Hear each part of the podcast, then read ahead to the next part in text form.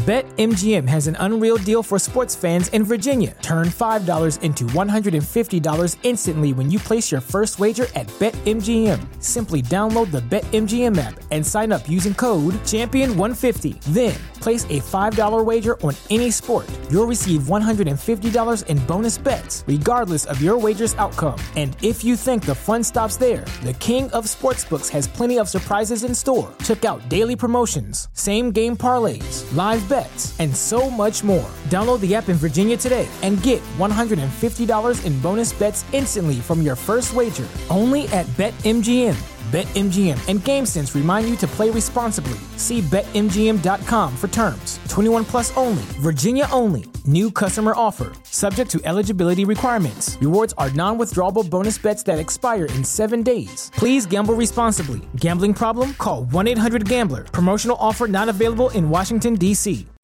Hello, everybody. My name is Ray. Welcome to the Evangelical Dark Web. Today, we're going to be talking about Seacoast Church. We're going to be exposing this liberal megachurch that has an outstretched influence on American politics, in that it is the church of Tim Scott and Nancy Mace, two politicians from South Carolina. Tim Scott is running for president of the United States. He is one of the more serious candidates, and he is courting evangelicals. And I got to think that him going to a liberal megachurch will negatively impact his ability to court evangelicals we're going to be exposing the liberal megachurch that is Seacoast Church, located in South Carolina, has about 14 locations and at home. And this was a request that I got in the comments section after last week when we reported that Nancy Mace, uh, the congresswoman in South Carolina, boasted about fornicating at the South Carolina prayer breakfast. So she boasted about fornicating. Her pastor appears to have no problems with that and took it as a joke. And, you know, she went to church for two services this Sunday. And what type of service did she go to? Well, we do have the answers to that, actually. But first, I want to let you know Evangelical Dark Web is a Christian news gathering and commentary ministry. You can support us over at evangelicaldarkweb.org slash join. That is linked in the description below. That is our Patreon-like system that you can support us at. Otherwise, you can help us out by liking this video, subscribing to the channel if you are new. That is the best thing for those magical algorithms or podcast. Subscribe to the podcast if you're new as well. Can't forget you audio listeners out there. And check out that free Evangelical Dark Web newsletter linked in the description below. Gives you Christian news in your inbox each and every day, or you can do Telegram, largely the same as that as well. So, anyway, let's dive into this story. I do have an article that we're going to be using, the article that I wrote with my research on it, and it's Seacoast uh, Church Exposed, the liberal megachurch of Tim Scott, Nancy Mace. Uh, Seacoast Church is the church of the aforementioned politicians who brag about a uh, fornicating at a prayer breakfast. That was Nancy Mace, not Tim Scott, by the way. Uh, and is a also, the church of the strangely unmarried Senator Tim Scott, who is running for president of the United States. Tim Scott has had some success courting evangelicals despite being a Black Lives Matter Republican, because that's who Tim Scott is. He's Black Lives Matter if it were a Republican. The two politicians attend a megachurch or a multi-campus megachurch in South Carolina that is a proud member of the Association of Related Churches or ARC, ARC is a the church growth organization of Chris Hodges of uh, Church of the Highlands in Alabama. This is one of the largest churches in the country. ARC is one of the largest church growth uh, organizations in the country. Huge organization, lot of tentacles. We talked about uh, ARC last week, I think it was last week, when we talked about Stovall Weems and his lawsuit where he's suing ARC. So a lot of ARC stuff in the news. We'll also talk about Chris Hodges later this week, I believe. We got an article in the queue on Chris Hodges as well.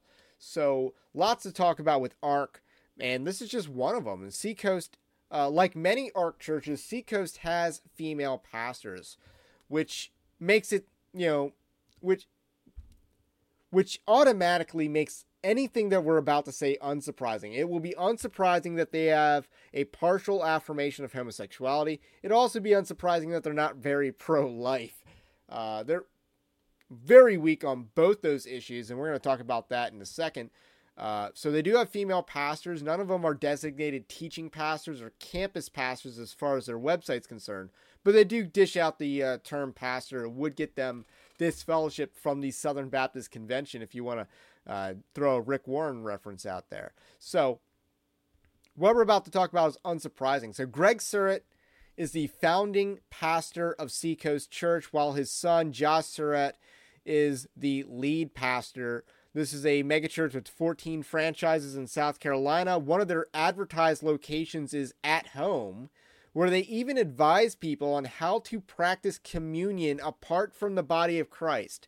See, this is why you can't really practice communion at home because you're not actually with, you're not physically present with the body of Christ. So it doesn't make sense to practice communion at home.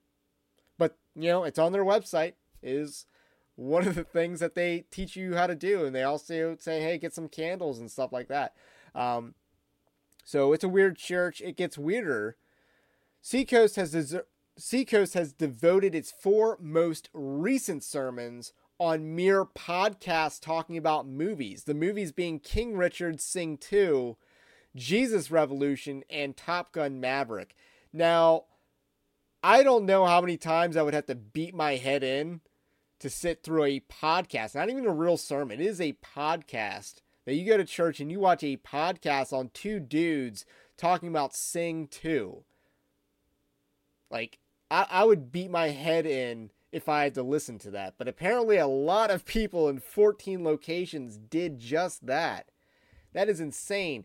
Uh, Jesus Revolution was the most recent one. So when Nancy Mace went to church this Sunday, she didn't hear a sermon. She listened to a podcast about the movie Jesus Revolution, which I did a review on. You should check that out. That is the medium that this type of thing should be talked about in the church, not a church service. You shouldn't be doing a uh, podcast on a movie in a church service. So let's just touch on this issue, broadly speaking. This is a larger issue going on with megachurches all over the country where they are doing at the movies, which is this trendy thing. I believe Craig Groeschel at Life Church started this trend. And naturally, a lot of other churches, Saddleback's in on it, uh, Seacoast being in on it, but they're kind of lame about it. Like they do at the whole at the movies things, but although they do it for four, they've done it for four weeks straight which I don't know if all these other mega churches are doing it four weeks straight. But the other mega churches that you're seeing online, they're going much harder. You got Life Dot Church in Colorado, basically building, you know, a, Galaxy's Edge uh, theme park inside their campus. And then you got Seacoast just doing a podcast. So they they did a very lame job at trying to get in on this megachurch cringe. So I just got to call them out for that nonsense. So let's get to some more uh, issues. So obviously we got the megachurch cringe. Uh, so affirmation of homosexual attraction, which I'm going to frame this as partial affirm partial affirming church. This is a partially affirming church on the issue of homosexuality. Like a lot of effeminate churches, Seacoast feels the need to apologize for the church's treatment of homosexuals, and that's how Pastor Josh Surratt uh, begins to tackle this question in his sermon on sexuality given in September 2021. So this would have been while Nancy Mace was a member of the church, presumably. Uh, Surratt rejects the categorization of affirming and, or not affirming because he knows himself and that God is not affirming of all his behaviors. It's worth noting that the affirming refers to the behavior and identity of homosexuality, not the person. He instead views this as a debate between the historical perspective and the progressive perspective. Josh Surratt then goes on to affirm that same sex attraction is not a sin, arguing that people are born gay. Surratt cites uh, Romans 1 and speaks to the historical uh, perspective, uh, which speaks to the historical perspective. Let's actually watch this clip. This is not a good clip, but uh, for uh, I think it's very cringe because you you you just read Romans one, and then you ignored what Romans one says. And if you know Seacoast, uh, if you've been around very long, you know that we would adhere to the historical interpretation of God's word. And and and so what what I would say to you, I'm going to read a couple of scriptures, And, and I, I don't think God needs me to speak for him. I'm going to let his word speak for itself, just in terms of what does God's word say about this. And I chose, uh, there are about six or eight that I could have chosen. I didn't put them all on here because I don't want anybody to feel like I'm trying to beat you up with it. I chose Romans uh, chapter one, and I did that because it addresses both women and men in same sex relationships. And here's what it says it says, Therefore, God gave them over in the sinful desires of their hearts to sexual impurity for the degrading of their bodies with one another. They exchanged the truth about God for a lie. They worshiped and served creative thing, created things rather than Creator, who is forever praised. Amen. Because of this, God gave them over to shameful lusts. Even their women exchanged natural sexual relations for unnatural ones. In the same way, the men also abandoned natural relations with women and were inflamed with lust for one another. Men committed shameful acts with other men and received in themselves the due penalty for their error. Second Corinthians 6, the verse that we started with earlier, it talks about forbidding men having sex with men. Uh, there's several uh, instances in scripture where the Bible talks about that as not God's best and not God's design. Uh, not only that, you don't see any examples in scripture of God holding up same sex relationships as an example, as something that, that, that, that we should look from. And, and so I would say, based on the Old Testament and the New Testament, that, that same sex behavior would fall into the category of sexual immorality. I didn't say a same sex attraction. I realize in my conversations that there are a lot of people, you'd, you'd have a hard time arguing that they weren't born with some kind of uh, proclivity to be attracted to the same sex. I have friends that, that, that they would never have chosen that. They've tried to pray it away.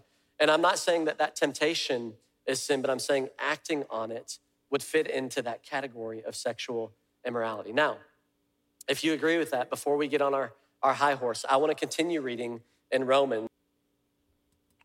So, as you can see, some pressing issues in that uh, little clip there there's a lot more issues where that sermon's concerned, but I just wanted to highlight, you know, him saying that same sex attraction, homosexual attraction is not a sin, which is not a biblical, uh, which is not a biblical understanding of the issue. And he read Romans 1. For this reason, God gave them over to degrading passions. That's attraction. Uh, and then later in the verse, in verse 27 says, burned in their desire towards one another. That's talking about attraction and desire. These things are sins in and of themselves. Romans 1 treats it as such. And yet, you know, he's trying to say, hey, people are born gay, therefore it's not a sin. Well, again, uh, even if that were true, we're born with original sin, so we're born sinful and we're born in need of a savior. We're in need of a savior because of original sin alone. And then there's the actual sin that we commit. So the original sin alone is what gives us separation from God. And I think the, these sins that we actually commit are the sins that we get punished for. I would say. I think the eternal separation and the degrees of punishment that you receive in hell is definitely according to the sins that you commit in their in the severity of their offense to God. There is a hierarchy of sin. You see that in scripture that you know little sins lead to big sins because there's a hierarchy. All sin is bad, but there's there is a hierarchy in each sin's offense to God. Um, so this is just a basic biblical principle, but is not one that you would understand from that sermon. Surratt then argues that, you know, homosexuality is always presented in a list of other sins in the Bible and is therefore not worse than any other sin. So he kind of does the whole leveling of sins, which again is not a biblical understanding of the issue. Surratt argues essentially that all sins are equal. However, we see in the Old Testament that homosexuality is mentioned when Israel got really bad. And it's associate and it's associated with the worst kings. Like again, like I believe it's one generation after Solomon, with uh, Rehoboam and Jeroboam kind of splitting the kingdom, that this stuff creeps right back in, and then the next king's got to get rid of all this stuff. So it is associated with the worst kings in Israel. And then he does point out, I do give him some credit for making the argument, an argument that I've made, that there's no positive example. But again, uh, this this was weak sauce. This was weak sauce. But there, it, it gets worse. So, moreover, in the resources on this topic, Seacoast Church recommends Preston Sprinkle, who is openly side B in his theology. So, this side B theology, side B theology says that homosexual actions are bad, but homosexual orientation and which is identity. So, homosexual identity and desires are compatible with the Christian life. It does not view homosexual concupiscence as sin. Concupiscence is a fancy word for lust, and it is a sin. So when Seacoast Church talks about affirming the historical teachings of Christianity, they're not because they don't believe they don't have a historical view of concupiscence. So they don't have that they're not his, they're not historical on this issue. They're halfway. They're side B, not quite side A, which is a shorthand for acceptance, but side B, uh, which is what Preston Sprinkle teaches and believes. He's done the Revoice conference. I believe he's had a pre-conference at the Revoice conference as well. So Preston Sprinkle, side B theologian. It's plainly written on his website at the Center for uh, or Faith, Sexuality, and Gender very side B, does not believe that homosexual identity is sinful, does not believe that homosexual attraction is sinful. So these things are all sin, and they're incompatible with the Christian walk. They just are. And people need to be urged to repent, but Josh Surratt does not want to offend his audience. So let's talk about the abortion issue.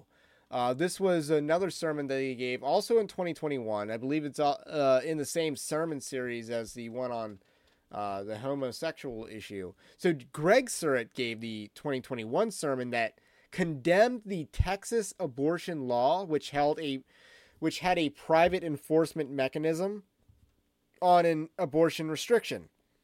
So my guess is that's what he was condemning. So he was not a fan of uh, the private enforcement mechanism, which is a genius uh, stroke of mastery when it comes to lawmaking. Is you empower uh, people to enforce the law through civil courts rather than bogging down the police. It, it is a genius thing. Private, I'm all for private enforcement mechanisms because um, that's also how you combat the woke stuff in schools and all that stuff. Private enforcement mechanisms. So that's what that was. He doesn't say why he condemns the Texas law or say what it was. This is just me editorializing on what it was and why he's condemning it. Uh, Surratt pay, Surratt portrays the pro abortion advocates as not seeing abortion as a public good. So let's talk about that. That is wrong. That is a bold faced lie. These people love abortion, they believe it is a public good. Um, a large percentage of abortions are repeat offenders. Uh, so you got some women that are serial killers. A serial killer is someone who kills uh, three or more people with a resting period in between each kill. That is, uh, that I believe is the official definition of a serial killer. So they have, uh, you know, the abortion industry largely reliant on these serial killers. Uh, these people view abortion as a public good. That's why they're serial killing babies. So it, it is a it is nonsense because if it weren't a public good, then they'd be all for banning it. If you're not for banning it, then you think it's a public good. Then you think it's a necessary evil in society, a public good.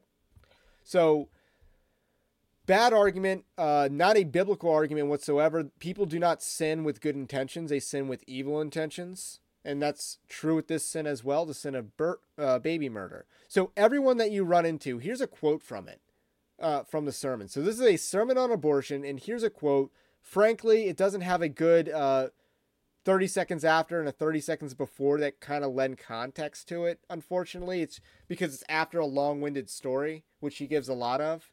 Um, and he says this everyone that you run into today is loved by God and is somewhere in the process of his redemption. This is only true. Uh, so that's the quote.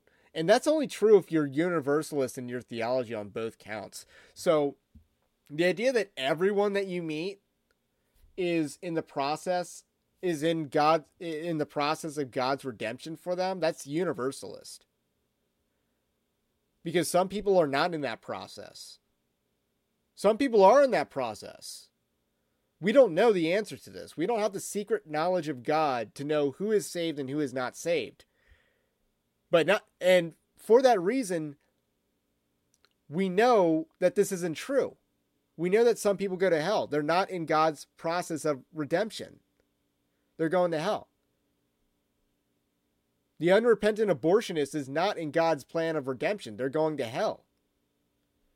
The unrepentant um, politician that supports abortion is not in God's plan of redemption. They're going to hell. So these things don't mesh with uh, these facts don't mesh with uh, Greg Surratt's theology and teaching. It's universalist. So that's a major red flag on him.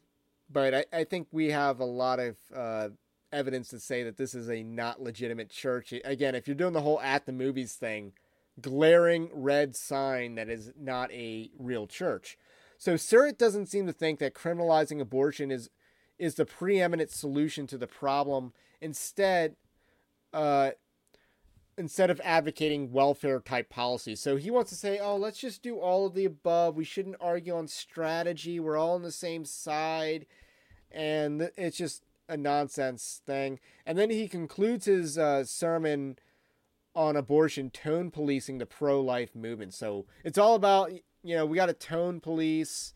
Uh, don't stand outside of uh, street corners saying, you know, repent, uh, abortion mills, and saying repent. He goes after some random street preacher he encountered in Las Vegas in a long winded story. Uh, not very good teaching. So, what are the conclusions from this? So, Seacoast Church is a proud member of ARC, a church growth organization, and it's no surprise that they have a watered down message, if one at all.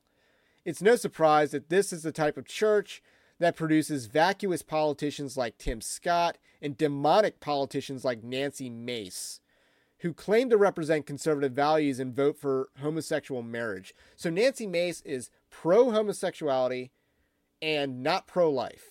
She is very weak on that issue. You can well documented history of her being weak on that issue.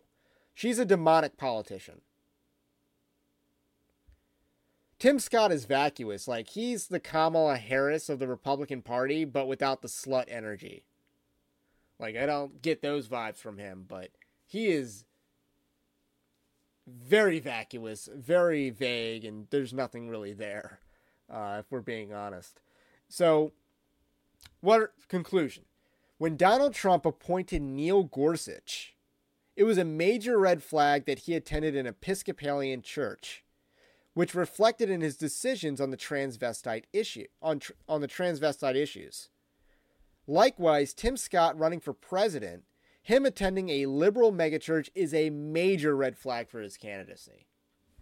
Major red flag. So, those are some final thoughts. This was us exposing Seacoast Church by popular demand in the comments section on our last uh, video covering this topic. So, Thank you very much for listening this long. Don't forget to like and subscribe on your way out. Have a blessed day, and we will catch you on the next one.